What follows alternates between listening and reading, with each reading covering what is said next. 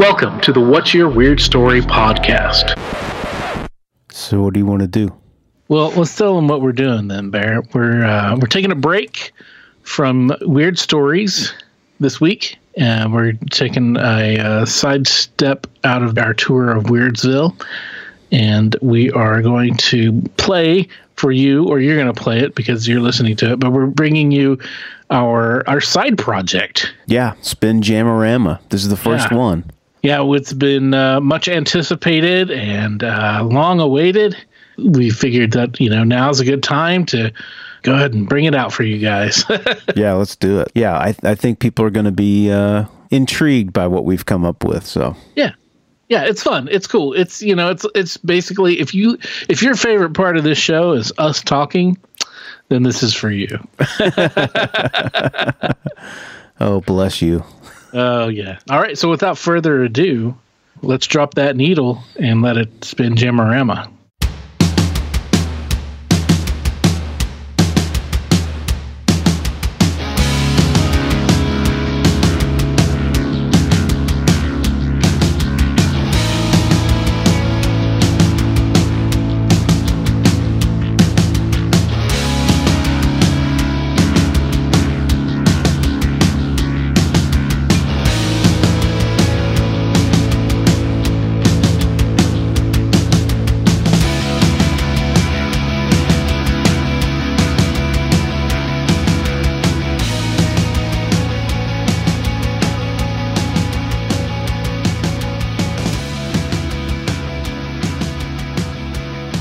Right. Barry, that was a uh, cool little intro tune you wrote for us. Well, thanks, man. I try. I appreciate that. Hey, uh, how you guys doing? It is me, Adam Beebe, and I am with, as always, Barry Johnston. Yo. You probably recognize our voices from our uh, main podcast, What's Your Weird Story? Uh, chances are, if you're listening to this, you listen to that. If you don't, well, you should. So this is completely different, though. This is Spin Jamorama. We're switching gears a little bit. Not really switching gears because we, we do talk about music a little bit on uh, the What's Your Weird Story podcast, but we're kind of taking it to the next level because we love music so much. A lot of times, you and I, we will sit and just gab about bands or records or whatever. And we kind of thought, you know, like, why don't we just do something like that where we talk about records? When you first were talking about this, the first thing that came into my mind was why not maybe do some things? Why don't you know, there's a lot of review shows out there. Why don't we do mm-hmm. something a little bit different at least mm-hmm. out of our comfort zone a little bit? So we picked some a bunch of different random stuff that you and i we may or may not listen to very much of a lot of it is kind of something that's out of our you know out of our realm of taking time and listening to so Yeah. so it's cool. It's a different way to do things. We'll probably get into bands that both of you and I are really into and and get get into that kind of stuff and do deep dives, but the idea of, of listening to other records that we would probably not listen to is a cool Yeah. I think it's a cool angle. Yeah, man, I agree. It's it's something that you know we we when, when we started honing in on that, it was stuff that uh, bands we may be familiar with or just know the name of, we've seen around forever. Yeah. Um, you know that we hadn't really been exposed to too much, or maybe we've been a little bit exposed to in the past. You know, but we wanted to educate ourselves more on it, and we, so we we we'll, we picked a band at random, and because we got a random uh, spinning wheel with uh, we put all the band's names on, and we got God man, we probably put came up easily with like fifty bands. Oh, easily. And that's So- without even thinking. Uh, right, exactly. So we spent. We're gonna spin it, and when we're done today, we're gonna spin it again here live on the air, and um, and and we'll announce what the next one will be.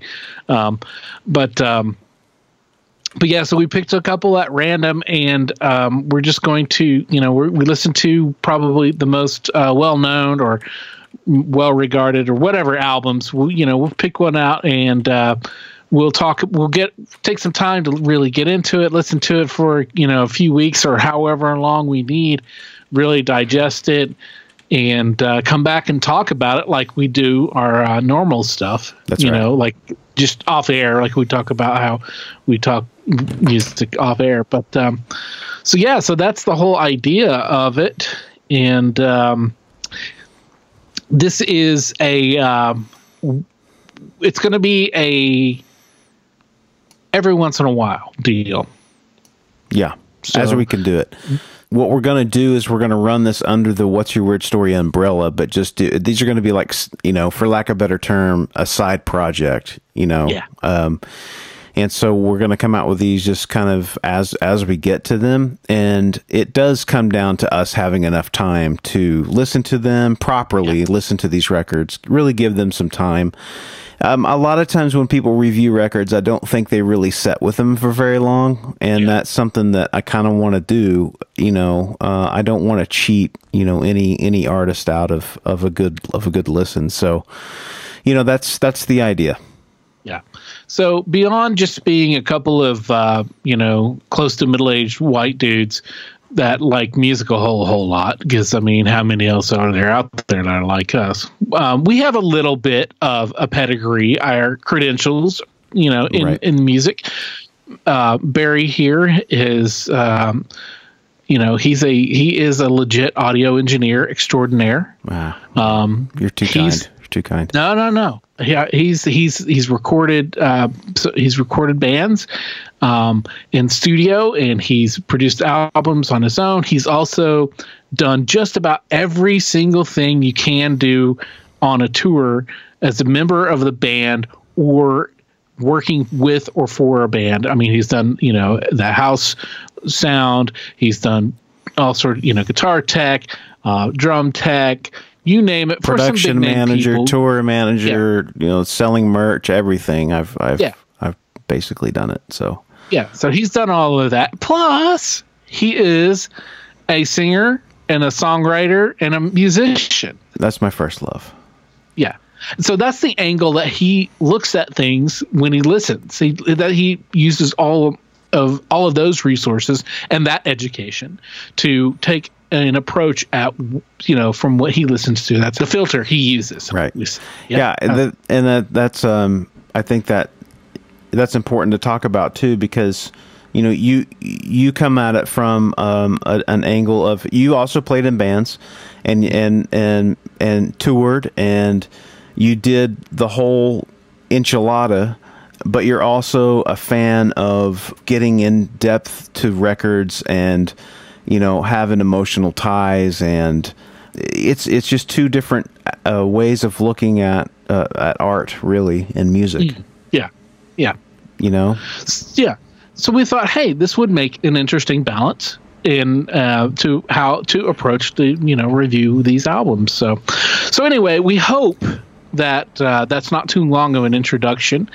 And we hope that this is something that piques your interest and um, that you'll want to hear us uh, talk more about. But uh, let's put our money where our shakers are. No wait.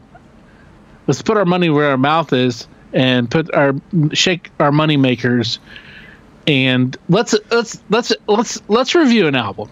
Let's do that so our first album uh, that we've randomly selected to go into was uh, Frank Zappa, and uh, we were the first artist was Frank Zappa, and we chose Apostrophe, which uh, was supposed to be, I guess, his most uh, successful album, Yeah. most recognized. Would you yeah say? yeah it was it, it it sold the most copies yep Okay, yep right now, and Zappa was one that you were interested in yeah exploring. Uh, let me let me just explain this. Let me explain the reason why is because Okay. as a a music lover, um, sometimes you like to push your boundaries, and sometimes you try to get yourself out of your comfort zone. And Frank Zappa's always been one of those guys that like musicians musicians listen Yeah. to. You know what I mean? Your favorite like Oh, yeah. guy, and so I've tried to listen to Zappa in the past, and I've I just kind of put him on there just because I was like, well, that could be cool. Let's let's go listen to, and and really try to pay attention to what he was doing, even though it's not in like my wheelhouse. right. Which is the whole point of this, you know, Right. trying to exactly. explore, you know, expose ourselves Right. to uh, new things. So, And there might be m- records that we love that we do. and there might be some that we hate, Right. And uh, this that- one, yeah. this, This well, one was tough. Right? this one was tough. it was tough. Yeah. It was So, all right. So, let me give a little bit of historical context here, because this is my um, side from being the uh, former record store employee. The um, you know the I, I don't want I don't want to say music snob. I don't think I was ever too much of a music snob, but uh, but anyway. yeah. Um, Zappa is one of those that you're supposed to be really appreciate. You know, you're supposed to like, you know, because he's like, because he's Frank Zappa, right? Right. You know, he's got he carries this heaviness this with him. He carries this, you know, respectability and Right. and you know, and I'm, you know, he's he's a, he is a driving force, and he's been, but he's definitely, you know, he's on the underground kind of side of things. Um, Yeah. so this album came out in 1974. Um, it was recorded in sessions between 1969 and uh, like early 1974. Um, it is uh, his 18th album. 18th Which is album. is, not that insane? 18th, dude. And that wasn't even near the end. I don't even know. I don't know how many he did altogether, but that wasn't near the end, dude. That's Because this is 74 and he was just Right. kicking off. So right. So yeah, so um, here's to give you an idea, Bear, of what else was around that year, what the scene was with new music Yep. of that year. Yep. Here's some of the albums that came out: uh, Planet Waves by Bob Dylan, Yep. Radio City by Big Star. Wow. I love Big Star, man. I know you do. Yeah. Um, Rock and Roll Animal by Lou Reed. wow. Rush by Rush, their first Yeah. album, self-titled Right, album by right. Rush. Wow. Uh, hey, rest in peace. Uh, Neil Peart, yeah, oh, man. my gosh, man. Dude, I've been on such a rush kick, dude. Like, Yeah, yeah, yeah. I got emotional, man. Like Yeah. for the for the past two days, man, I've been mourning Neil Peart because Yeah. he's just he's one of those guys. It's one in a, a, a gazillion, you know. Yeah, for sure, man, for sure. Um, also, that year was Queen Two by Queen, Wow, uh, Diamond Dogs by David Bowie, wow, Too Much Too Soon by New York Dolls, wow, wow. 461 Ocean Boulevard by Eric Clapton, Damn. Dark Horse by George Harrison, Wow, Kiss by Kiss, wow, Autobahn by Kraftwerk, wow. That's a big one. and that is a huge one, dude. Yeah. And one of my personal all-time favorite albums, "Here Come the Warm Jets" by Brian Eno. yeah, Brian Eno, man. That's a huge Oh, year in huge. music, man, and huge. massive diversity. in Just this short list. I mean, Yeah, I think Dolly Parton also put out Jolene that year. You know, I mean, just Doesn't massive. that blow your mind? Because, like, Yeah. if you look at that kind of musical diversity and put it up against today's musical diversity, there is none. Like, Yeah, it, that is, and that's the thing about Frank Zappa that I, I think, I'll I'll say is the most admirable thing about the guy. He never did what people wanted him to do. He stuck to his guns and he did his art the way that he wanted to do it. Mm-hmm. Regardless, he wasn't a great singer. He, you know, he was an incredibly accomplished musician on every other front. And just his music was odd and strange and that's what he did and he did it very well. He did it very well. And this record is no exception. did. Yeah. So let's go ahead and let's jump into it. Um, overall, what was your first impression of the album? It's quirky as fuck. Barry, I think you're being kind. It's Uh, quirky your as words. fuck. yeah. It, It is. yeah. It is. It- it's challenging. It's challenging. I think like the way I when from the from the first track, um, it reminds me of uh, the first track is "Don't Eat the Yellow Snow." Yeah. and uh, the first three tracks are kind of like a. They're like one song. It's like one song. It's like a, um, you know, for. Uh, uh, the with it's like a con- almost like a concept album, but then it breaks off. Yeah. Um, so I thought that's where we were going. I thought we were going concept album, but Right. um, it, but yeah, as soon as we get into that first song, and um, I'm I'm I'm just reminded of every time I've tried to get into Zappa in the past, Yeah. where the music is really good. It's Yeah. technically really good, Yes. but it, it's it's noodly. Right. Does that make any sense? It it you is it is musical jerking off. Yes. and yes. and this is this is why for me is not kind of my thing because I don't enjoy that either. I'm not a Mm. real noodly kind of a guy. Like I like meat potatoes kind of stuff. Um, I like a good hook, and but I'll say this, man: the recording is spot on. It's fantastic. It holds up today. It really does. The production's great.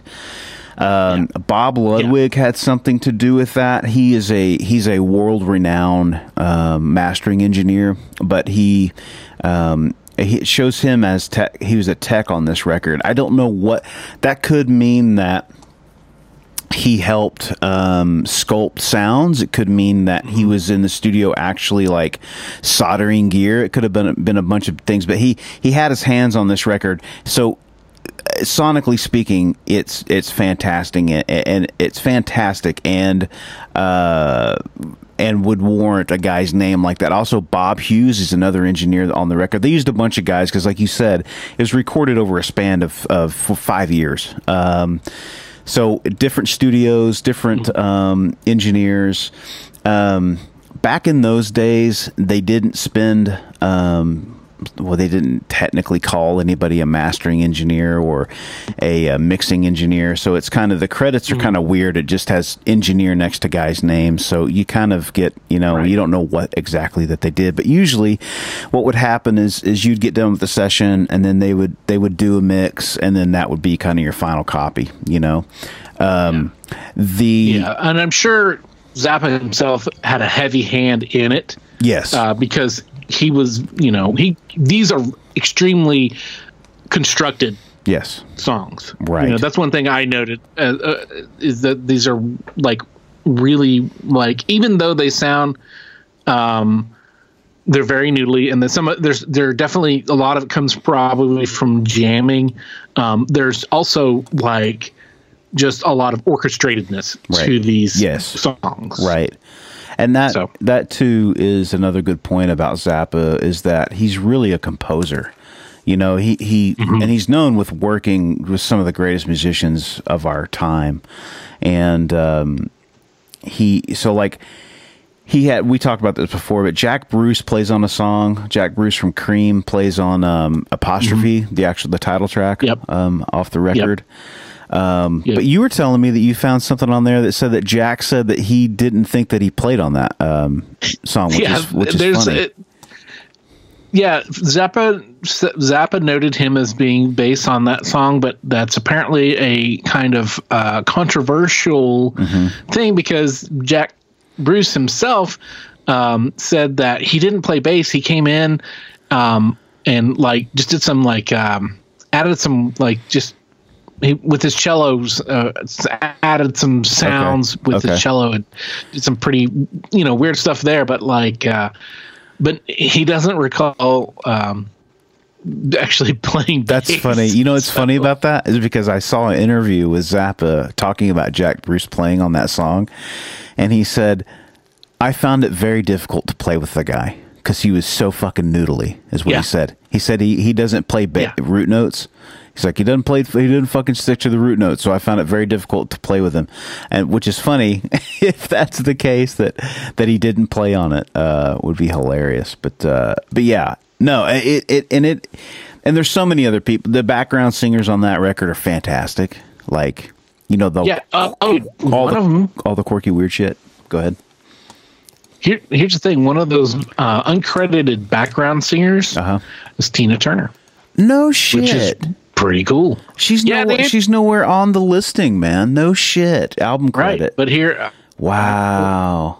yeah, pulled it up on the uh, on Wikipedia, and and there she is, which is really cool because, and that's one of those things. This is you know, a lot of like really extremely talented professional musicians Yeah. wanted to and did work with Zappa. I mean, he's got George Duke on here as well. I mean, he's got amazing people Right. working with him because That's amazing. people respected what he was Of doing. Of course, you know? and this was so yeah. so weird, and Yeah. so avant garde. Yes. for that time of you know of the of, of you know when music was coming out. I mean, Right. so so different, so strange. You know, and he's so, he, he was blending a bunch of different styles of music too. You know, he's Uh-huh. some rock, some jazz, some um, some blues. Um, I mean, just all over the place, man. Some big band type Mm-hmm. stuff. Like he did, he did some crazy stuff, and I think that his um, his in order to keep that intact, to have the kind of mind to write that kind of stuff, especially back then when we didn't have the um,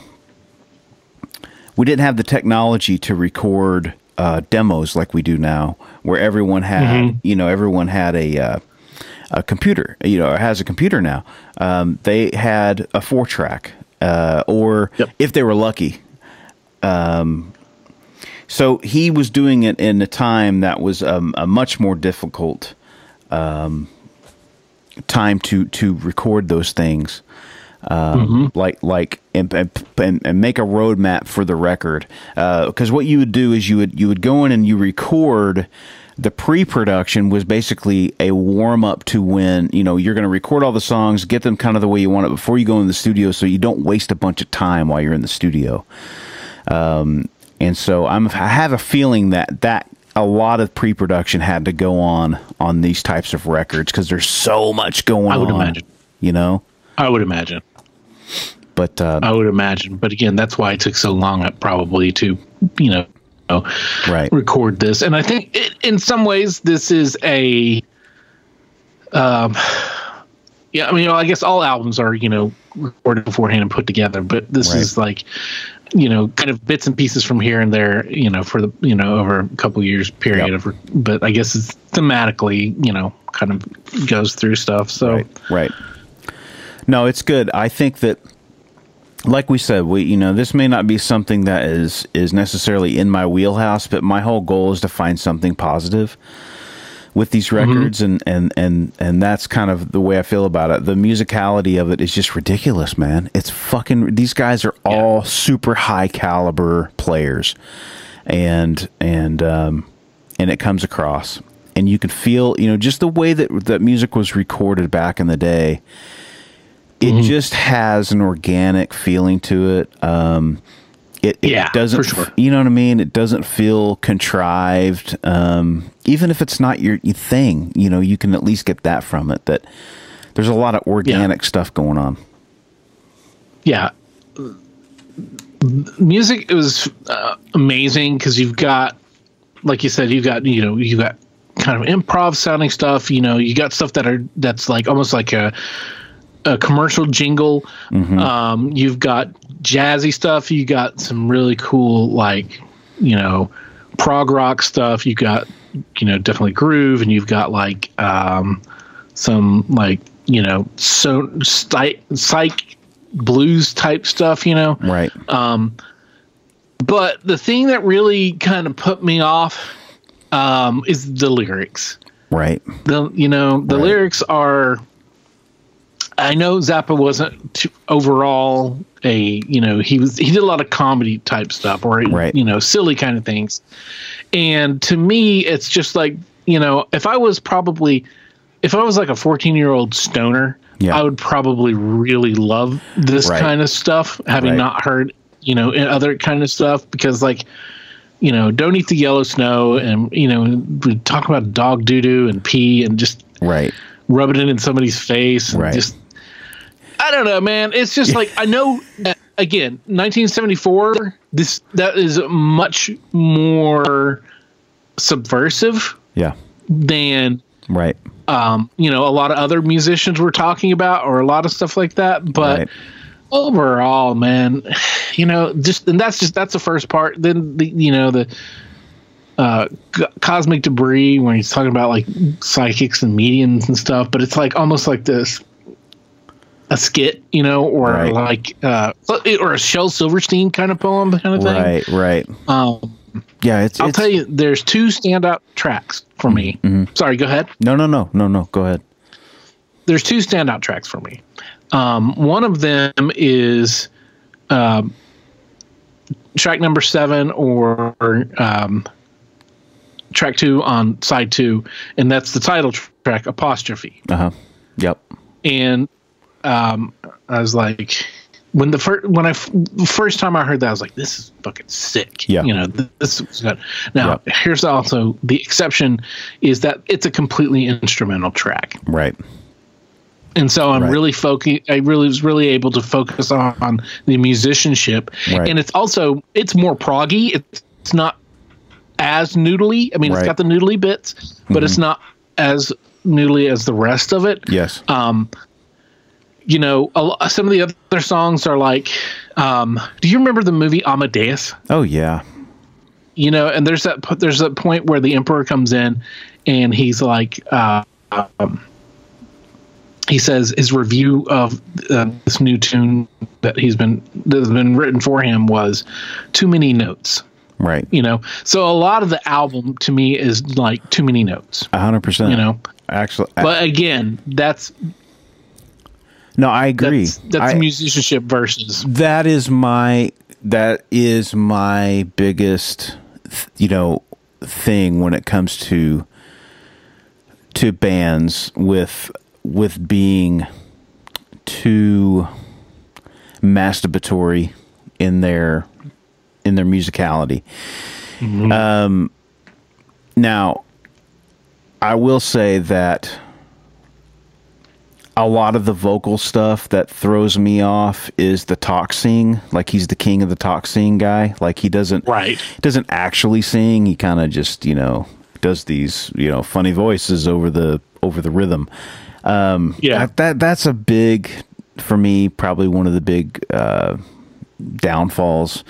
While I think that the musicality's great, they can obviously freaking play themselves out of a goddamn, you know, yeah insert whatever kind of uh, thing you want to in there. Uh, but I, I don't think it's. Um, I don't think it'll ever be my thing. I don't think it'll ever be my thing.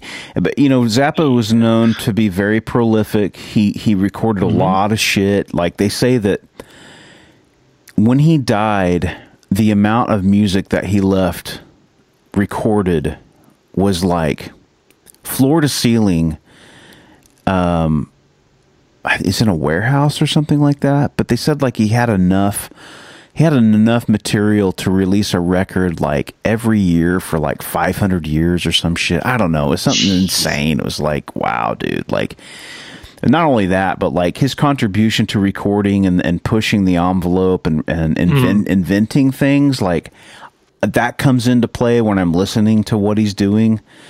Mm-hmm. I say the same thing about the Beatles. The Beatles are one of the most important bands, not just because they wrote the best songs, but like what they gave to the recording industry. You know, mm-hmm. their their um, their way of looking at recording made the industry have to change and pushed it into the future because they wanted to do shit that nobody could do.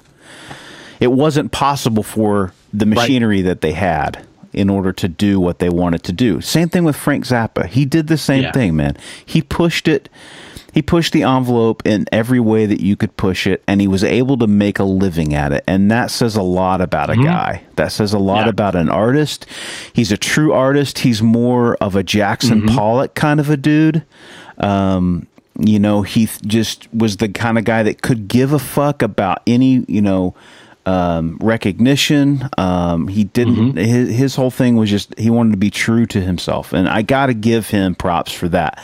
I'm not. Ju- I'm just not the biggest fan of the music. Yeah, yeah, yeah. I agree, man. I totally agree on all those points. Um, I definitely think that the uh, the Jackson Pollock was a good analogy, um, being that somebody who can actually perform technically well and you know and make things that are nice and pretty, but who wants to do things that are different, that are you know expand the the the the whole genre or the whole concept of what you can do with art, with music, with these things. So Right. Um, so yeah, I'm totally right there with you, man.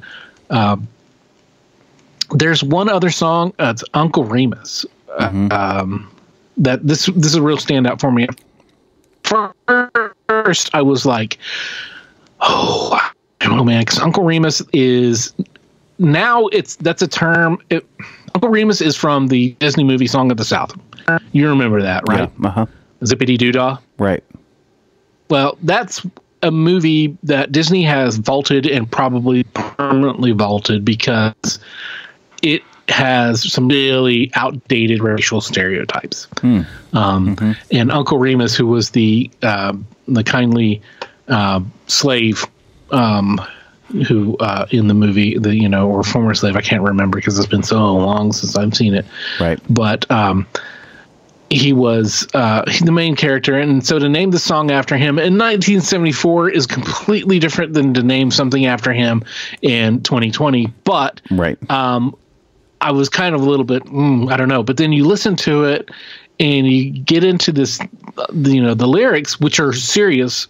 More, I mean, it's the only kind of like straightforward, serious song in the whole thing and um, it's it's a reflection on Zappa is talking about how there's you know the race issues that are Right. happening still concurrently in 1974 where there's still a lot of problem with racism and Zappa was somebody who um, was very like you know he had he worked with anybody any any race any creed or whatever Right.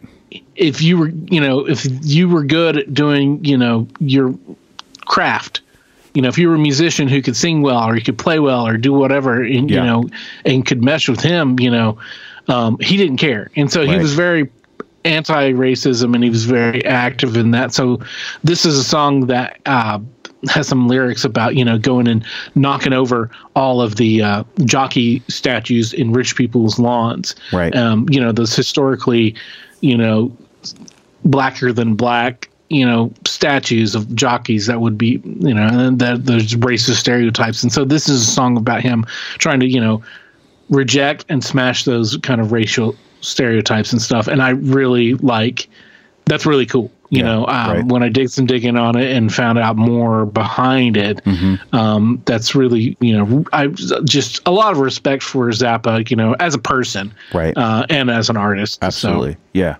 Hundred percent. I think that's. I, Yeah. I, I think that is. Um, that's the best you can ask for as an artist. You leave something for people to listen to. They can take it or leave it. But at the end of the day, you know, you leave your legacy behind, and everyone else can can can try to figure it out. And I think that that's what he did. He sort of lived a life of mystery, and he lived in this world, this this sort of bubble that he created, and is responsible for creating or giving um, a lot of musicians great careers. Man, I remember there was a, there was uh the drummer Terry Bozzio, famous guy. Um, he got his start with Zappa as a, I think as a young guy. Uh, Zappa gave him a shot, and uh, he became one of the world renowned uh, drummers. And I got to see him.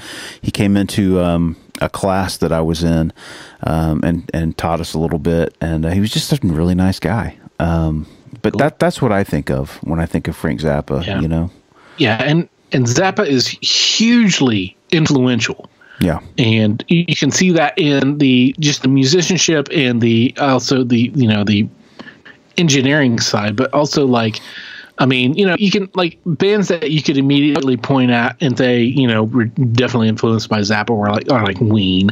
Right. Um, right. To me, Ween is like you know, little you know, like the little kids version of uh, well, maybe not little kids version, but the you know, the they you know they did all the the the early stuff in particular Mm-hmm. where it was just them on a four track and um, just e- experimenting and seeing what they could do Right. and then writing silly nonsense you know drug influenced songs um Right. know, but Right. still making a huge following and career off of that you know and Yeah. uh, that seems that's very zappa to me Right. um the flaming lips to Yeah. me I was just gonna definitely I was going to say that too. yeah Yeah, and I think that, that Um, maybe that's the legacy that he leaves is that, you know, like you said, he created a world where anything's possible. You know, Mm-hmm. you push the boundaries of what of what it is that makes you uncomfortable and good music should do that. I, I, I really truly believe that. If rock and roll music in particular is supposed to make you feel uncomfortable. It should mm-hmm. it should there should be an element of I want to be I want to be scared by something enough to where I want to be intrigued. Like that mm-hmm. idea is really not available now. It- It's all been done. It, it everything's very safe. There's a, there's great shit being done right now. Don't get me wrong, but it's not done in the mainstream. You know, it, it- it's yeah uh, for sure for you sure. know what I'm saying. It's not readily available. You got to dig for it. But yeah but um, that's what good music should do. Good music should make you question some things about yourself. Do I like this music? Is there something I can find positive about this music? Is there something that I can relate to in this music? And there may or may not be. And this is one one of those records where it's not a pop record. Now, not at all in his in his world it is because I mean I'm and I'm just I'm just going off the uh I mean he's got songs that are in the the the four and a half minute range which is pretty good uh considering that some of his shit was really nuts but um it plays like a like the like the length of a pop record but it was not a pop record you know? This is like this is like if if sid barrett like this is like a sid barrett thing. Solo shit you know where it's like he's talking about fucking vegetables and shit you know what i mean? Like right. it's just off the wall avant-garde shit and it takes a certain um, um, a certain kind of a person that can connect with it it's not for everybody Yeah. Yeah. Yeah, I agree, man. So I guess the ultimate, I guess we get down to it. Um, we are we going to reinvent some kind of a rating system here? sure Um, um, okay, so I guess out of five, um, I don't know, um, what a good uh, trademarkable. Um, out of five apostrophes, um, I would give this. Um, I'll give this. A, I'll give this a three wow and and what I by but because of the inventiveness um the uh historical context um just how you know the artisticness and historical context where it was that it came out at this time um the fact that i can listen to it in the background you know and not be bothered by it right um, it's something that I could definitely, you know, if I if I like if I worked at a head shop, it's something Right. to definitely put on repeat and Right. like you know and Right. never have to think about. I'll give it a three, man. Okay. I, it's not something that I'm going to actively listen to again. Um, you know, there's like I said, there's two standout tracks, and only one of them is something that I'm like, yeah, I can listen to this. But even even with apostrophe, um, the title track, it's not something that I'm just like, man, I really just gotta hear this. It's Right. just something I when it does come on, I'm like, yeah, I feel that groove, and you know, because there's a lot. One of the things that throughout this entire album that I really noticed was there's a bass line, and it may be Zappa playing, and it may be. Um, uh, your boy Bruce um, you know um, Jack Bruce playing it. But there's all the there's a, there's a baseline that guides you through all of this, Yeah. and that's the one thing that really stands out and that I could grab onto for the ride. You Right, know, right. so. Um, so yeah, so I'll, I'll give it. I'll give it a three apostrophes out of five Okay. and um, and and yeah, so that's that's it's not my favorite. It's not my favorite genre with the comedy and the all that stuff and the, the noodliness, but Right.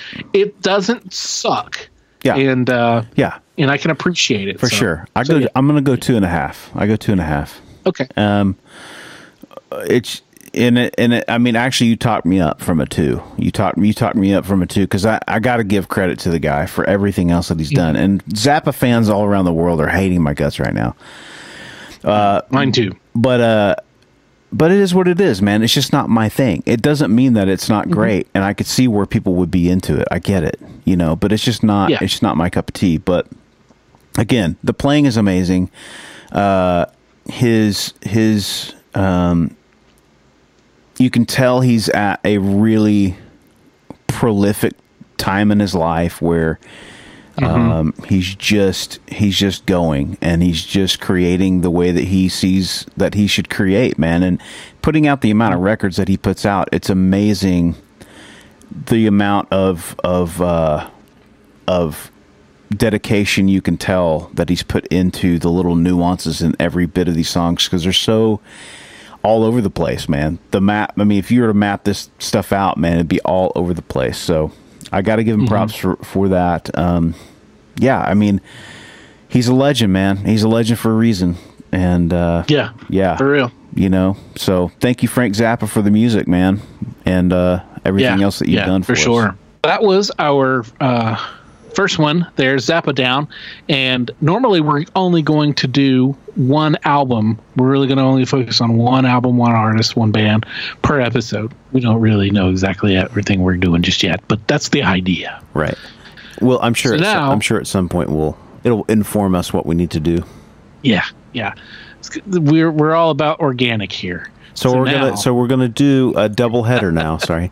so now so we're so we're we're since this is the first one of these uh, Yeah. spin jamoramas, we're gonna actually do a double header. So we're gonna get to our next record, which is a record by Dwight Yoakam called "This Time." Okay, this this is a record that I spent a couple of weeks listening to. Um, I did that because it's a record that it really. The first time I listened to it, I liked it immediately, and I wanted to give a few a few good listens to really get into it. Man, I gotta say, I was a sort of a, a fan from the sidelines before of Dwight Yoakam but really kind of getting into this record, dude. I I just love what he does. I really do. Yeah. Yeah. Yeah, man. I had um, I'd heard a couple of these songs before for sure, and I mean, Yep. I liked uh, "A Thousand Miles from Nowhere" Yeah. is a great song, Yep. and um, "Fast as You," man, I know. those are great. Those are bangers, Yeah. and those are ones that I remember hearing on the on the radio. Um, whenever, roughly when this came out, you know, um, and being like, you know, like not being they them sticking out from all the other the country stuff that I would norm wouldn't Well, listen to. I think context You know? is, yeah, context is important here because we're in high school at this time still. right. This Yeah. is this is unfortunately we were uh we were at the um the precipice at a time when in our youth we did not like country music um, Yeah. or at least i did and i'll speak for myself i'm not going to speak for you but i hated anything that had to do with country Yeah. music because that's just where we grew up you know Yeah. uh, everybody listened to country music and it just drove you crazy and i think i lumped him into that that pop country world Yeah. and that was so wrong it was Yeah, that was a agreed. wrong yeah that was not the way you know the you know the, those songs on this record like you you know like you had pointed out you know sort of the single or the standout tracks Mm-hmm. you know they're the ones that you listen to you heard them all the time you heard people talking singing about it you know what i mean but there's so much more to this record, and and I gotta say, my personal favorite, my personal favorite song is the title track. This time, mm. it's just his vocal aerobics that he does. I, that's not easy to do to sing that way. It reminds me a lot of like Buck Owens. Yeah. My dad, I grew up sort of on Buck Owens because my dad loved Buck Owens. And it reminds me of that so much, man. That like Bakersfield country, just like mm-hmm. Mm-hmm. twangy, um, not afraid to get up and do the like the little the sh- the ch- the trill into like a shrill type, you know, like mm-hmm. that real that real just honky tonk country thing. I love it. I just love it. Yeah. Yeah, this album definitely has a lot of honky tonk, Yeah. a lot of classic country, mm-hmm. a lot of like rockabilly. You know, this is the school that Dwight Yoakam went to. Mm-hmm. He studied, you know, the masters of Yeah. that uh, of that kind of craft. You can hear, Big and you're going to hear me say this several, repeat these names several times over, but like you can hear the Roy Ober- Orbison, you can hear. Conway Twitty and George Right. Jones and you know and even some Johnny Cash in there. Yeah, I mean, right. you know, these are uh, you know just such good such amazing like traditional stuff which was a lot different from what else was coming out in the music world Yes. at that time. Yes. Um l- you want to hear some albums that came out in 1993? yeah, please. check it out. This is also probably one of the reasons why we didn't listen to it, you and I, knowing you and me. Yeah. All right, 1993. These are the albums that came out that year. In Utero by Nirvana, Oh God. Bjork's debut, Oh man. Siamese Dream, Smashing Pumpkins, Oh my God. Doggy Style by Snoop Dogg. Of course, man. Listen to it. We listen to that record every day, man. Oh yeah, dude. You know. Um, Breeder's Last Splash. I love that Oh, yeah, album. so good. Um, Vs. by Pearl Jam. Wow. Wow. uh, Radiohead, Pablo Honey, their first album, so good. Yep. When they were a guitar band. yes. Um, My favorite era of them is when they yeah, were a guitar It's band. good stuff, man. Um, yeah. I, I, I'm honestly, as far as Radiohead goes, big. I love them. Um, I every album is a different stage of, of development and growth and experimentation and artistry, Yeah. and I each one of them I think is the best album because they're all good. It's true. Um, That's true.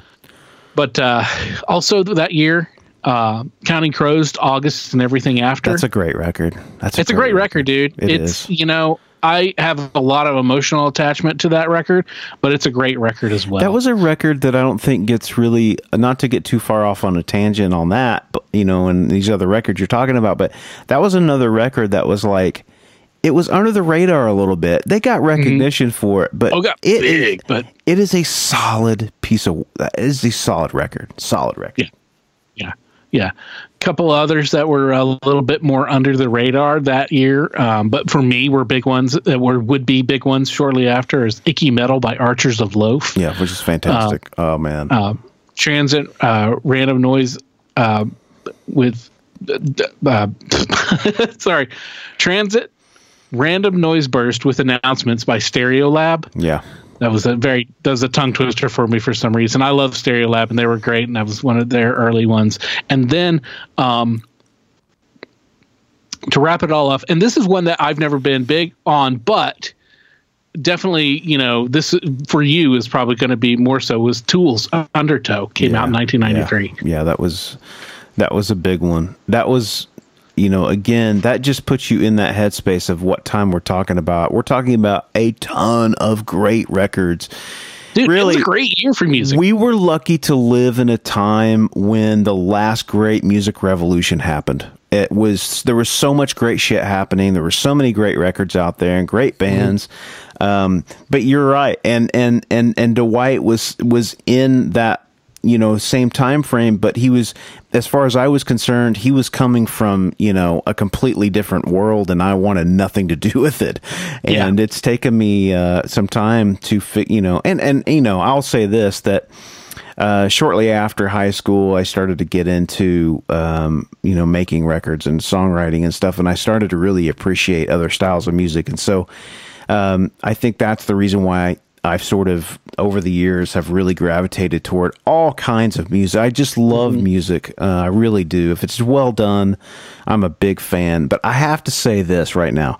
I, I, want to give credit where credit is due. And Pete Anderson, who is the guitar player on this record, he also produced the record and he is a heavy hitter, man. He worked with some really, really great artists: uh, Jackson Browne, the Meat Puppets, uh, Buck Owens, of course, Roy Orbison. All those, you know, you were talking before about what you hear in that record. Well, mm-hmm. there's a good reason why.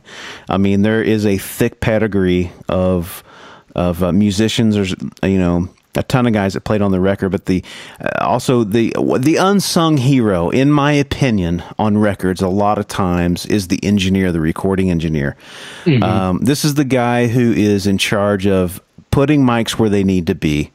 Uh, making sure that the instrument or who's being recorded is done in a way that is capturing the performance, mm-hmm. capturing the the color, if you will, that uh, that will be you know the defining color to put onto the record. And he just did a great job. It was recorded as far as i could tell man i tried to do a little research on this but there's not a lot of information. But i did find an article that um, that dusty wakeman wrote um, mm-hmm.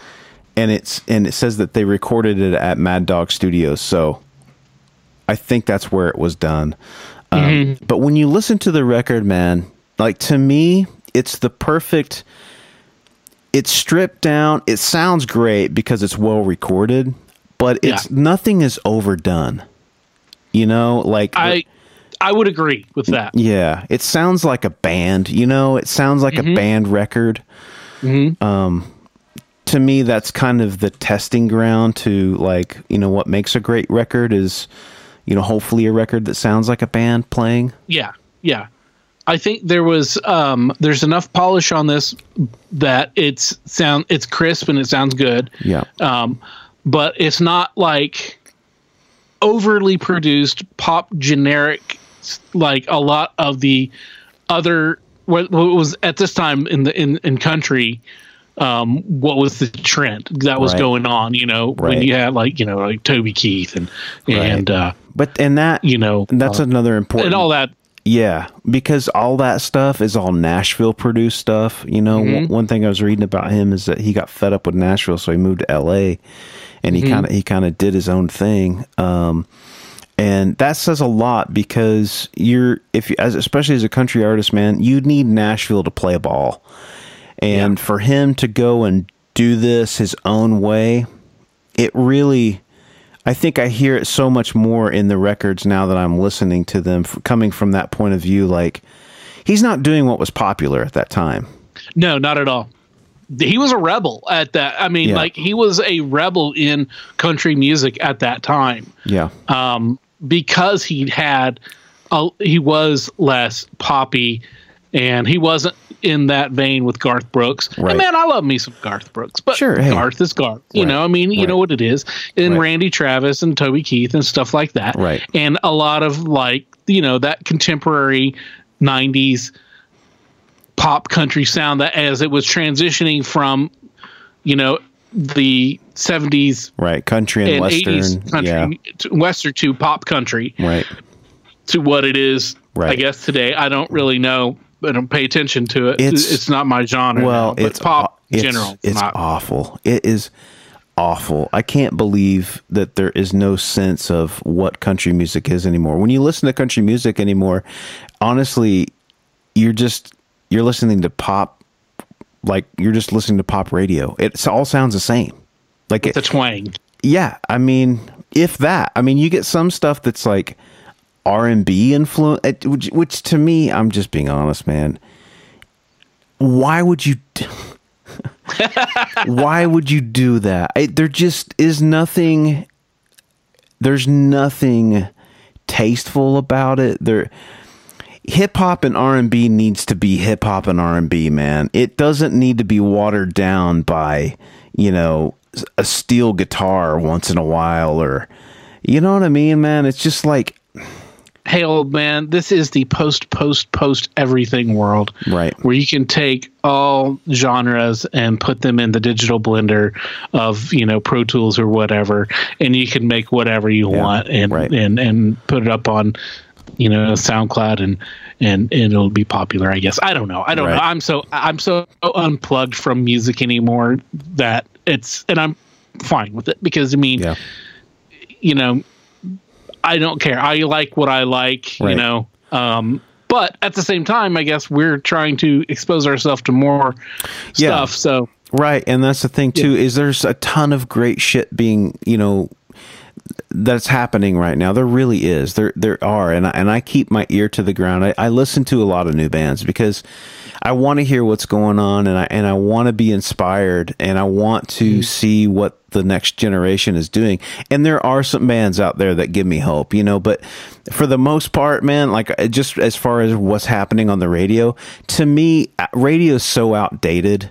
It, and it's been outdated for a long time. I'll say that. I, Yeah. I, it's been since I haven't listened to the radio since I got out of high school. Really, that's how long it's been. Because my world evolved around the underground and punk rock and hardcore and uh, you know just stuff that was not on the surface. You know that would like the real stuff is always happening in a basement somewhere. You know, yeah, kids. yeah, dude, yeah, Kids are throwing shows and and they're wa- they're getting their minds blown by the next like thing, you know. Um, Yeah. By the time it reaches your ears on the radio, it's already done. It's finished. You know. yeah, yeah. Um, but that's why I think again why I'm liking what Dwight is doing here because he is he's doing it his way. He's not playing ball. He uh you know, for the most part, it seems like he has creative control over his career and and what's happened and mm-hmm. it's it's it's good. It's a great. It, th- this record's a great record, and because of Yeah. listening to this record, I'm actually I'm listening to his other records and and really seeing, you know, his whole scope of his career. Cool, man. Well, let's get into let's get into the tracks. Let's get into the Okay. meat of it and Yeah. start and pull it away a little bit each one and then dissect it just a tad. Um, so the opening track is um, uh, it was at the la- it was the last single that from this album, and it's the it's uh, "Pocket of a Clown." Yeah, that's right. And you know what? That's a perfect single. Yeah, it is. Um, it's got that. It has that uh, that kind of contemporary enough contemporary through that 1993 country sound, um, but yet it still has very much the classical country roots that you, you can cl- clearly hear yeah, um, from like the 50s and 60s kind of stuff. And um, it's like, I like the ooh ah, ooh ah, the kind yeah, of, you know, it's great. that, those, That those- is- yeah. That takes you right back into time, and the shuffle It beat. really. The shuffle beat is like just you can't beat it, man. It's such a it's a Yeah. great song. It is, and it's a great way to start a record off. absolutely, man. That's another thing. This album has some really good. It was put together really well, Yeah. and it's structured really well. And a lot of times, people don't think about how um, albums are. You know, you need a good flow. Right. You know, you just think that this is how they're. It's not how they're recorded. You know, it's not how the songs are written or recorded, Right. but it's how it's put together. Right. And you know, traditionally uh you would there were two sides you know with Right. when it was an actual vinyl album Right. two sides to listen to or even a cassette you know um was set up like that but now but then as mp3s and, and or cds then mp3s came in it's all straight through so it's not it's completely different world Yeah, uh, um, but this one was structured even say even with that being said it was still structured really well for a program of the album. Um, but yeah that was a, that uh, inside pocket of a clown is you know it's just a a great single poppy yeah, um and just just real a lot of fun you know? Yeah. um, and you know it's got you know touches of rockabilly in there, Right, and I love that. You know, Yeah. Um, and like that's going to be you're going to hear me saying some of the same phrases over and over again about in, in these songs, and I apologize That's if that's boring. That's how it is. So, But uh, okay, so yeah, um, I guess you know I liked it. It was good. Yeah, it's great. It's good. All right, A thousand, a thousand miles from nowhere, nowhere is the next song. And dude, It's a great song, yeah, and he's such a great songwriter. And th- this, a song like this, where I think that there are other songs, of course, um, that he's written are fantastic, but this, a song like this, really shows you the level of of uh, of song mastery that he has. It just is easy listening. You know, it just it's it's it's catchy, super catchy. Um, and it's just got that. It's just got that. I want to get in the convertible and drive out in the freaking you know out west. You know, dude, definitely, man. That's de- this is definitely a uh, a road trip, Yeah. or song or something you can listen to while you're driving for sure. I mean, it's like a great, you know, anthem for that kind of a thing. yeah, it is to me this is a it's like i i think i said it earlier you know like this is uh, one this is one of the two that i was really familiar with um and i really liked and have liked and will even occasionally like come up in my brain right. you know when the Right. radio station in my brain starts playing random stuff Yep. it's one that will pop up Yep. um, if that makes sense to other people, I really hope it does. But otherwise, okay. Whew. Um, You're not the only one. right, but it, it pops up there, and it's Yeah. like, yeah, it's a good song, you know. And this is to me, this is like, if I had to name, you know, I mean, th- this is Dwight Yoakam. This song is Dwight Yoakam. If Yeah. I had to pinpoint, this is the one of the two songs um, that I would say, you know, if somebody asked me what it was, I'm like this one and this one, and then there you go Yeah. you know. So, uh, Agreed. so yeah, so that's that's what I really feel strongly about that one, and it's just it's a banger, man. Yeah. It's- that's what's still Didn't being he, said. Did he? He won a Grammy for what song was it? Uh, great. Uh, he won a Grammy for uh, best vocal performance. Oh, for ain't that lonely? lonely lo, ain't that lonely yet? Sorry, that was the wrong song. I thought it was a thousand miles from nowhere. Nope. But uh, yeah, great, great song. We'll get to that one. Yeah, yeah. But um, that was a thousand miles to nowhere. Is like it got to uh, number two in the U.S. country charts and Okay. number three in the Canadian country charts. wow, Um, so not too, too shabby. great. So, all right. Well, next was uh, Home for Sale. And this one, um, you know, it's that kind of like, this is that post breakup kind of song. Right.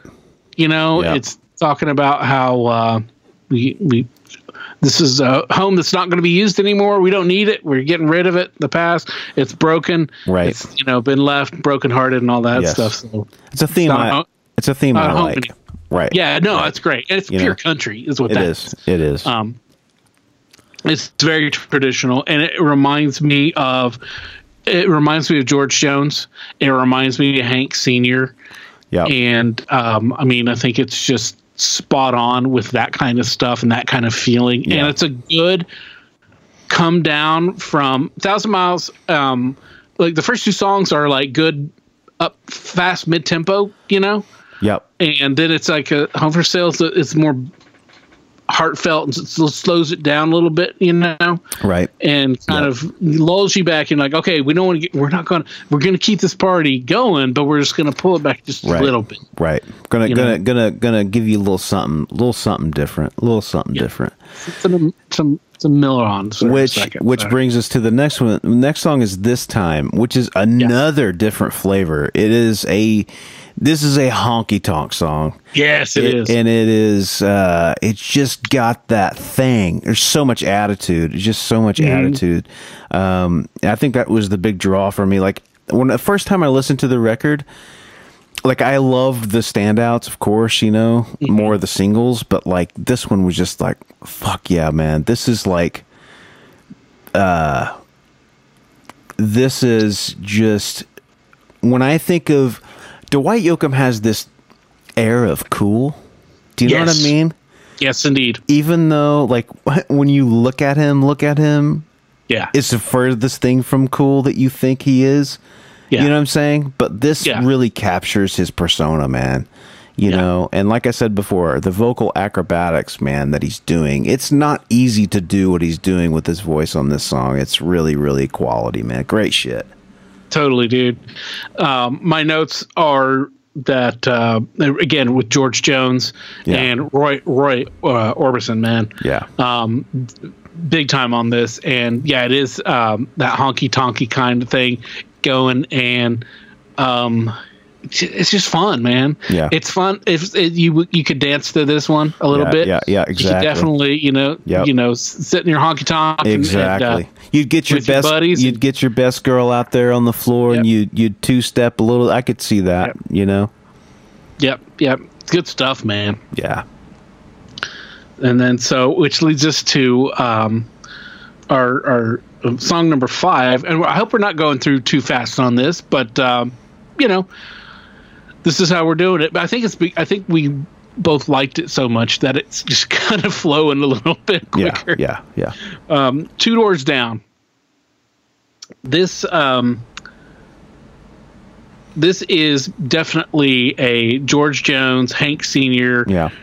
Conway Twitty, Randy Travis kind of drinking song. Yeah. Definitely. You know? Definitely. Uh, this this really does encapsulate that. It it is uh it, it is it's a drinking song for sure.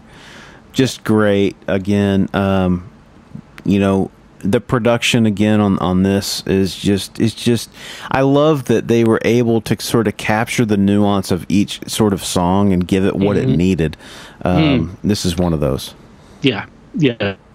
And this is a good, uh, you know, a pair pairing with, um, you know, Home for Sale, and then we picked up a little bit with this time, and then we go back to, you know, oh well, I'm I'm I'm I'm lonely, but but you know what, Barry, I ain't that lonely yet, which is track number six.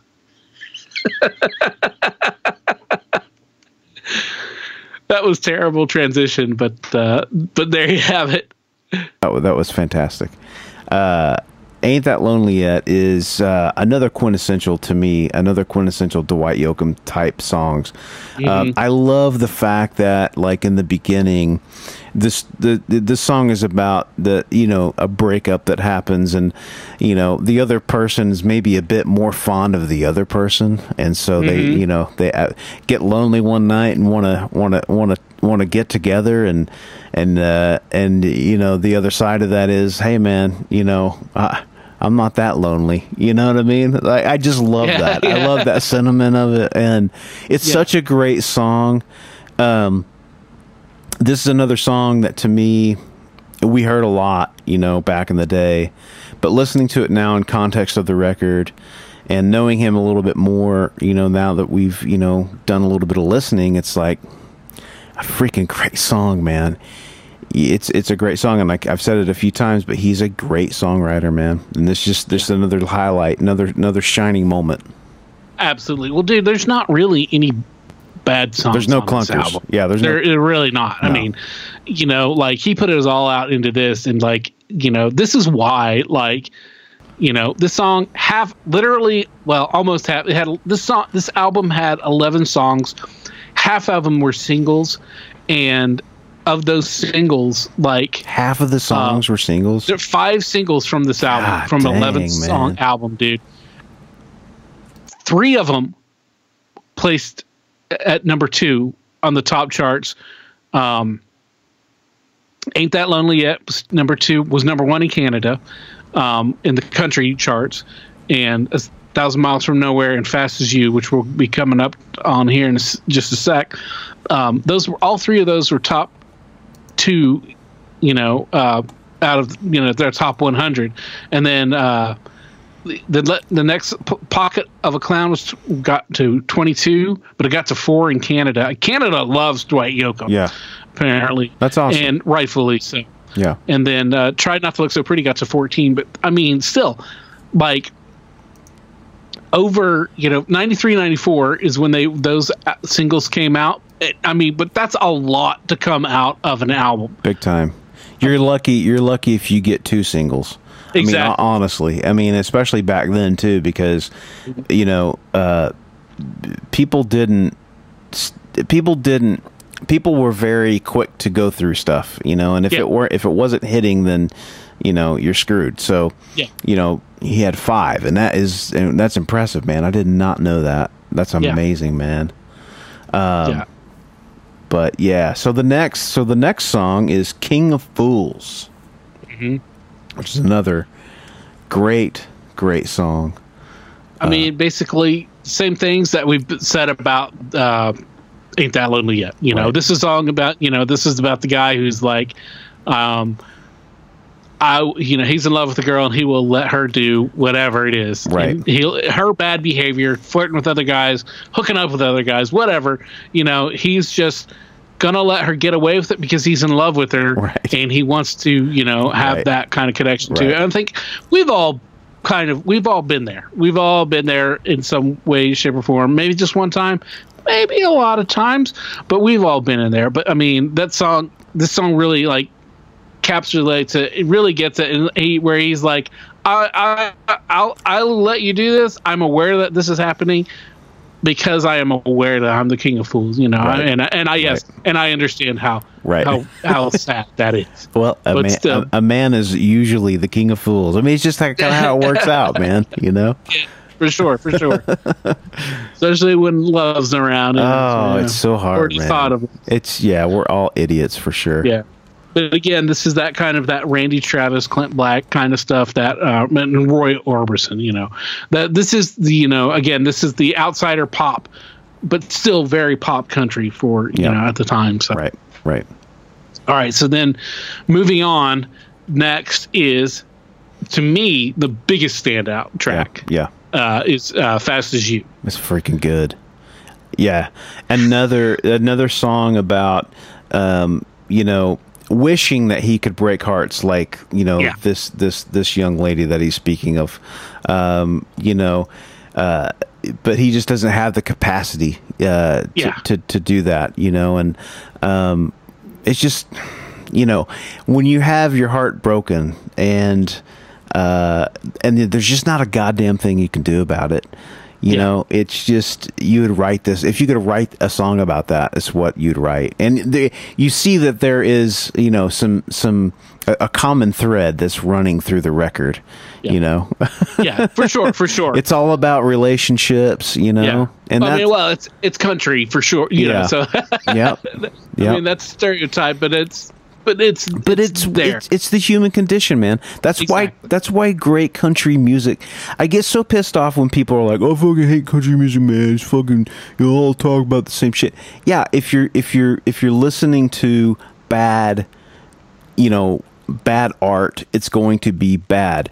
But somebody that does what he does so well and you just if you close your eyes and you listen to what is going on he he is that. He is that thing man. He he puts on that persona you know. He he gets to that that that thing that uh, is so rich. It's so rich and, it, if you can if you can imitate someone like to the point of it beco- it becomes your own thing there's just nothing better. There's no better way to to do it. I think he's done it well. I think this. Uh, it's so it's like it's it starts off with that kind of you know that Right. that guitar line yep that carries it through, yep and then you come in. It's got the drums that are like get your toe tapping really quick, man. yeah yeah and then like it's just like wow this is fun this is Yeah. a sunny afternoon again top down on Yeah. a on a convertible or in a pickup truck with your arm hanging Yeah. out the side and just you know cruising around nowhere particular to go but just having a good time. And this is definitely one of those kinds of songs. Exactly. And it's got that um it's got a pop sensibility to it because it, it is like it, it's super catchy. Yeah. But it's also got a little bit of that kind of old school uh, rockabilly kind of stuff to Right, it right, you know? right. and um just so good man and it's just so it's just ah i can't i don't know it's one of those that i'm finding hard to describe because it's just like you hear it you get it. It gets inside you. You Yeah. feel it, and you Yeah. know it, and you acknowledge it. Yeah. and you're like, yeah, yeah, yeah. Yeah, it, it's just it's it cooks a little bit too. It cooks. Yeah, Yeah, yeah. It just it just churns. It churns, man. You know, it's Yeah. It's a it's a freight train. It's a freight Yeah. train. And it's and it's these the vocals on it are so um again so country Yeah. but like but in the best way possible because you Yeah. hey, yeah, yeah yeah Yeah, you know that kind yeah, of yeah. It's great. No, it's great, man. it's so He's good dude. he's in So the po- he's so in the pocket with it. He's just yeah It's yeah just great. It's great. yeah man. this this is like a great this is the peak for me this is like Yeah. we built it all the way up and this is in fact it's like it's gotten through a lot of the emotions Right. that he that have been kind of presented throughout this you know right. Right. it's gotten through all of this stuff and it's almost a little it's a little bit snarky yeah, you know exactly, it's a little bit man. It's you know, got that punk rock. mouth kind of It's yeah, It- it's yeah, got that punk rock man. thing. I Yeah. said exactly i couldn't i don't know why i couldn't pinpoint that but it's Well- definitely kind of punk attitude towards it Well, and and it, if you look at his history, you know he played in a lot of clubs with the punk bands, man, and uh, Yeah. and he got a good following that way because those crowds that would come see the other bands are like, "Fuck, I like this guy's like the real deal. He's doing great, like real deal, raw stuff, raw country stuff." And um, you hear that in what. And you know that that's just another um, another layer to him Yeah. that is Yeah. It's just it makes him it makes him who he is it makes him the superstar that he is and Exactly. and to be able to go from that and then and then now you dial it back down you go into something a little bit more solemn like try not to look so pretty the next song Yeah. Yeah. it's just a it's kind of a it's kind of a heartbreaker of of just like you're it's so painful to just have someone that you love so much that is just in your eyes so beautiful yeah that it makes you a freaking idiot. And we talked about that before. It's kind of in one of those, uh, you know, theme that's there, but it's like this song really kind of puts the the uh, the bow on that idea. yeah this is a much more you know it's more of the a ballad Yeah. and it's more Yeah. of a, a kind of it's got the same feel as uh kind of like king of fools Yeah. but it's also it's you know it's that kind of acknowledging of i'm not over you please you know Yeah. don't don't toy with me Yeah, that exa- kind of thing, exactly. you know exactly. because i'm going to be honest with you try not you know try not to look so pretty next time you're you know it's Right. like i don't want i don't yeah right. so and I'll try not to be an idiot, you know. Yeah. uh, great, man. man So that brings us to the next song, which is Wild Ride. Now here's your honky tonk Yes. this is when we're getting Yeah. out I love, you know what I love about this song, man? They took this is where the rockabilly starts to kick in, man. That that slightly distorted vocal, you got the slapback delay on the vocal. It sound like if you took if you listen to Elvis from the 50s, you know what I mean? Like it's what you picture like a cool, you know, sort of rock thing going on here. It's great. This well there's a lot of elvis in this album big as well. time, I- big time.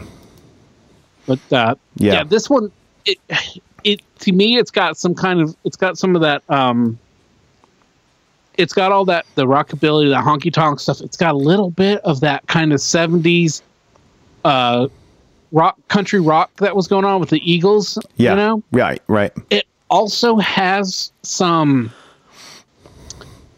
it's got some of that the when the Rolling Stones got a little Exactly, bluesy man. Agreed. country even you know That's- they got some weird country albums and that's what this reminds me of That's very true. backing vocals Yeah, exactly. Because you got that guitar riff, the bat, ban, you Yeah. know, bat, ban.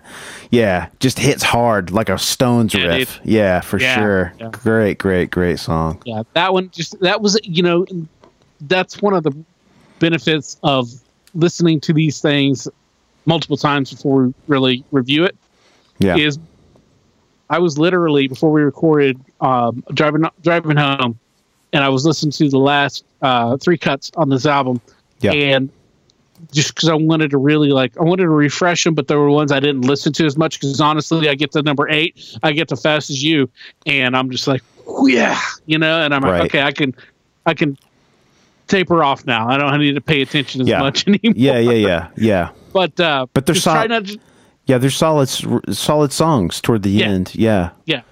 But Yeah. then we get to you know, uh, but it, it, was when I got to this one again. It's like, oh, I hear the Stones in this. I hear that kind of stuff that I would. so true. wasn't quite there before. So true. So true, man. So true. Again, I mean, how many, you know, I mean, you know, they always say if you want to be great at anything, go back and listen to the guys that were doing it first, Yeah. you know, and you can tell he's done his homework, man. Oh yeah, big time. Big time.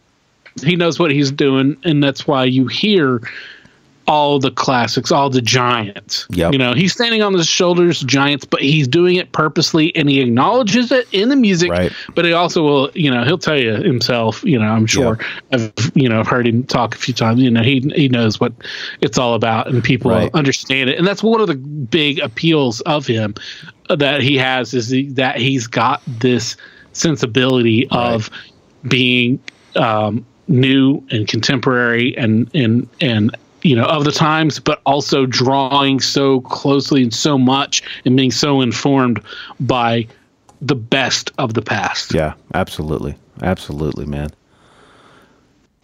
All right. Well, that leads us down to uh, to Lonesome Roads, man. That's this is the last uh, number eleven. That's the last track on the album.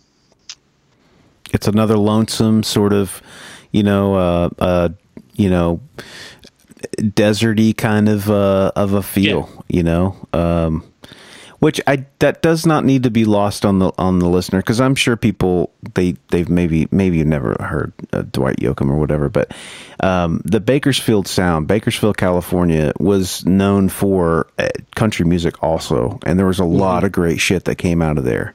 Um, but it does have that sort of just that that that wanting that you know that deserty kind of just like with that with that steel guitar man is just something so just nice and you kind of let your mind go uh you know Yeah. just a, another sort of um it's a beautiful um got some some some violin in there uh a, an acoustic track for for the most of it um but just a great again god damn his his vocal hooks are so good man yeah.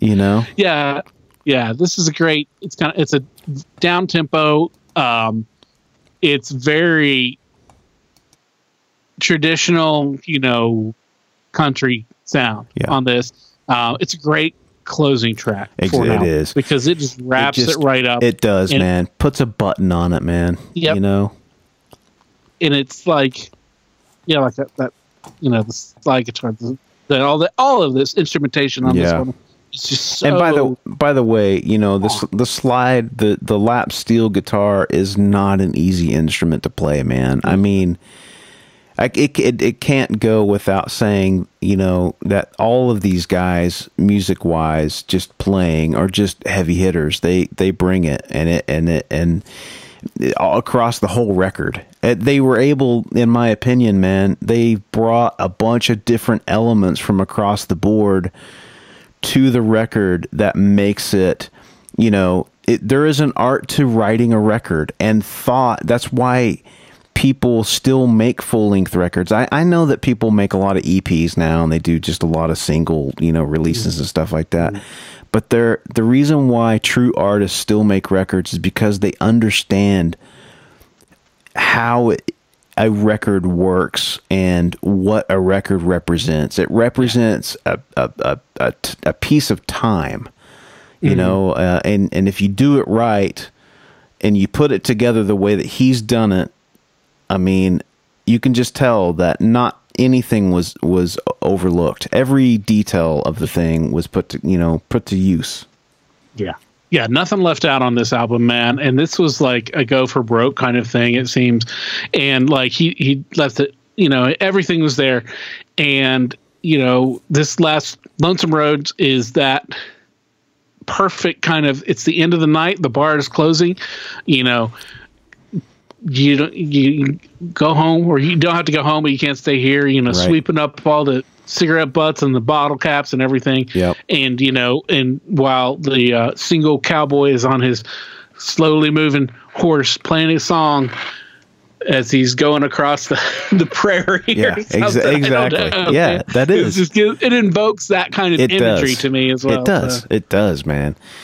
Yeah. So I mean, all in all, just a great, a great record. And Yeah. again, um, I'll say that.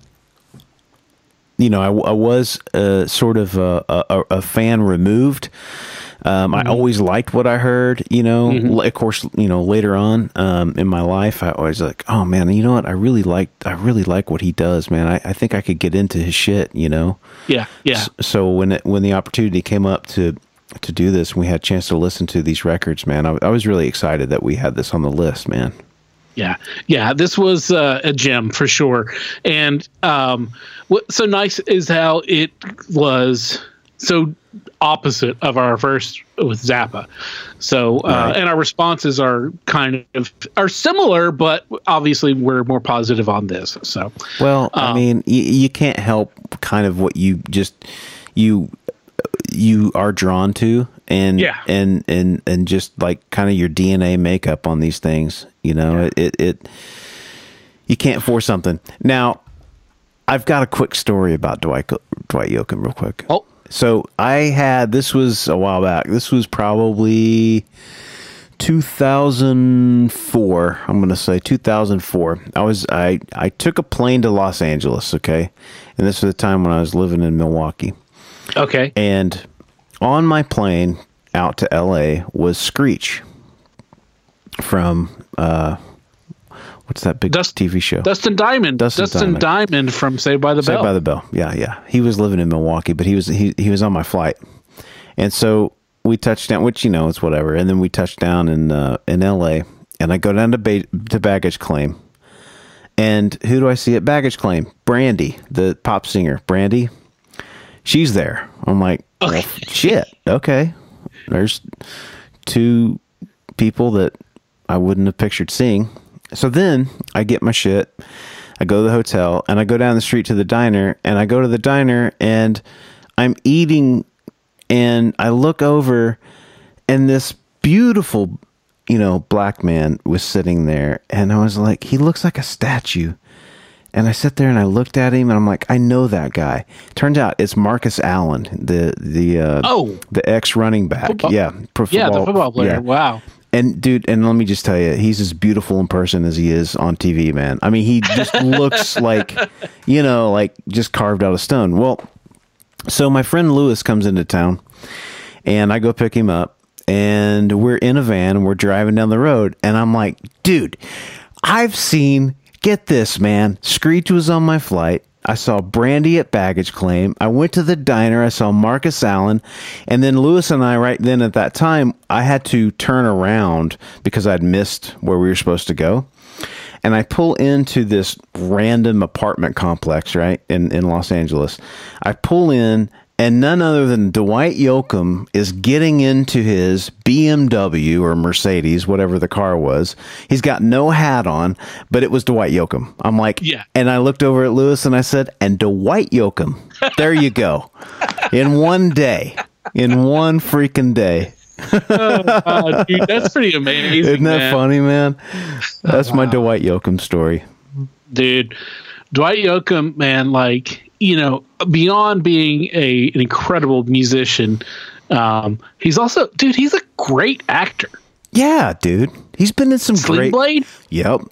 Yeah. and uh, he was on the X Files. yeah. I think it was the X Files or something where he played I think somebody that's from. right. He's been on a few, man. He played somebody. I wanted. He was in a movie where he played somebody in the that had uh, like a farmer in Roswell, like one of the people that found like. Okay. Yeah. Yeah. Yeah. Yeah. which is weird. So now we can technically we can link this back to our other show since it's now thematically there's a link. So Oh, that's funny, man. Uh, but yeah, so it's um, so that was my uh, that was my story, and uh, awesome. I'm sticking to it. Cool. That's great. That's a, a great story for sure. And one I never heard, man. Yeah, I know. I, I just as we were talking, I'm like, God, I got to tell that story, man. Awesome. Well, thanks for sharing that. All right. Well, I think it's time That- to I think it's time to take a spin, right? yeah, dude. I think um, we've thoroughly covered Dwight and uh, and Frank, and now it is time to randomly select our next album. Yes, and so we have um, I, what I'm doing right now is I am spinning the number generator, and we have right now. Wait a minute. Yep. I didn't hear that spin. Oh, okay. Um, okay. Yes. All right, tell me when. Go. All right, bear, and roll that wheel, bear.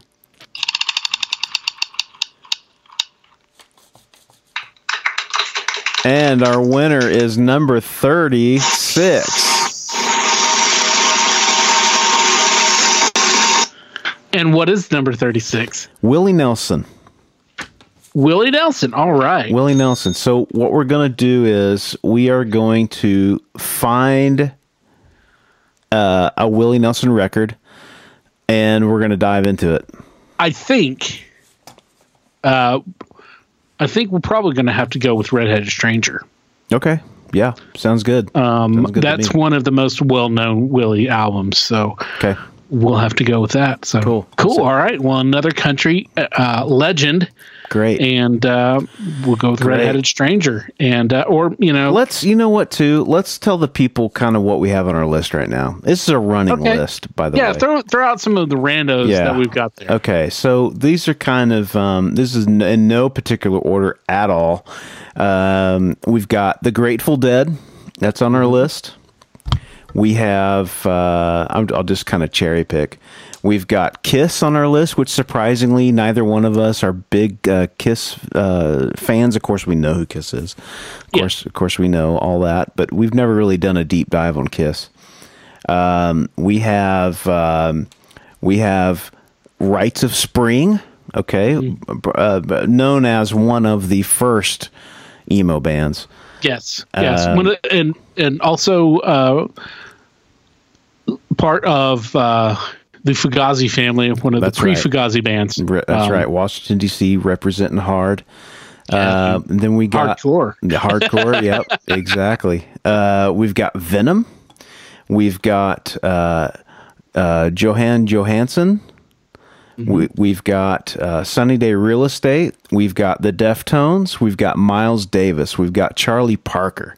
We got the Wu Tang Clan, which Yep. I'm a big Wu Tang guy. Uh, love the Wu Tang Clan. Uh, we got the Minutemen. We got the Dead Boys. We got Howlin' Wolf. We got Operation Ivy. We got Hank Williams Sr. We've got Kyuss. We've got Ghost. We've got Reverend Horton Heat. I mean, we've got a lot of great. That's just a few guys. That's just a few. So we're kind of all over the map, and we we're just gonna we're gonna continue drawing these random uh, out of a number generator. We're gonna continue spinning the wheel for the Spin Jamarama records review. All right. Well, hey, everybody, thanks for listening. Check us out on our regular weekly podcast, What's Your Weird Story? Um, you can also follow us on uh, Twitter and uh, on the Instagram and all the social media stuff. We'll probably have a, uh, maybe we'll have a Facebook thing. Who knows? You know, but follow us everywhere. Email us at spinjamarama uh, at gmail.com. It's S P I N J A M A R A M A. Spinjamarama. I had to spell it out. All right, everybody. Thanks for listening to uh, our first episode, double episode of Spin Jamarama. We hope you enjoyed it. Do let us know uh, what you think uh, on our social media. Or Spin Jamarama also is out there on Twitter and on Instagram. So let us know. We we would like to, you know, if this is if this is cool. If not, we you know we can pack it up and not worry about it or what. so Yeah, come back next week and we'll we'll get back to what we do on the norm, I guess. yeah, for us, for the norm yeah. for us, for the weird. Yeah, So right. come back again, and next week, Weirdsville will be back at it. Until then, be safe. Be weird.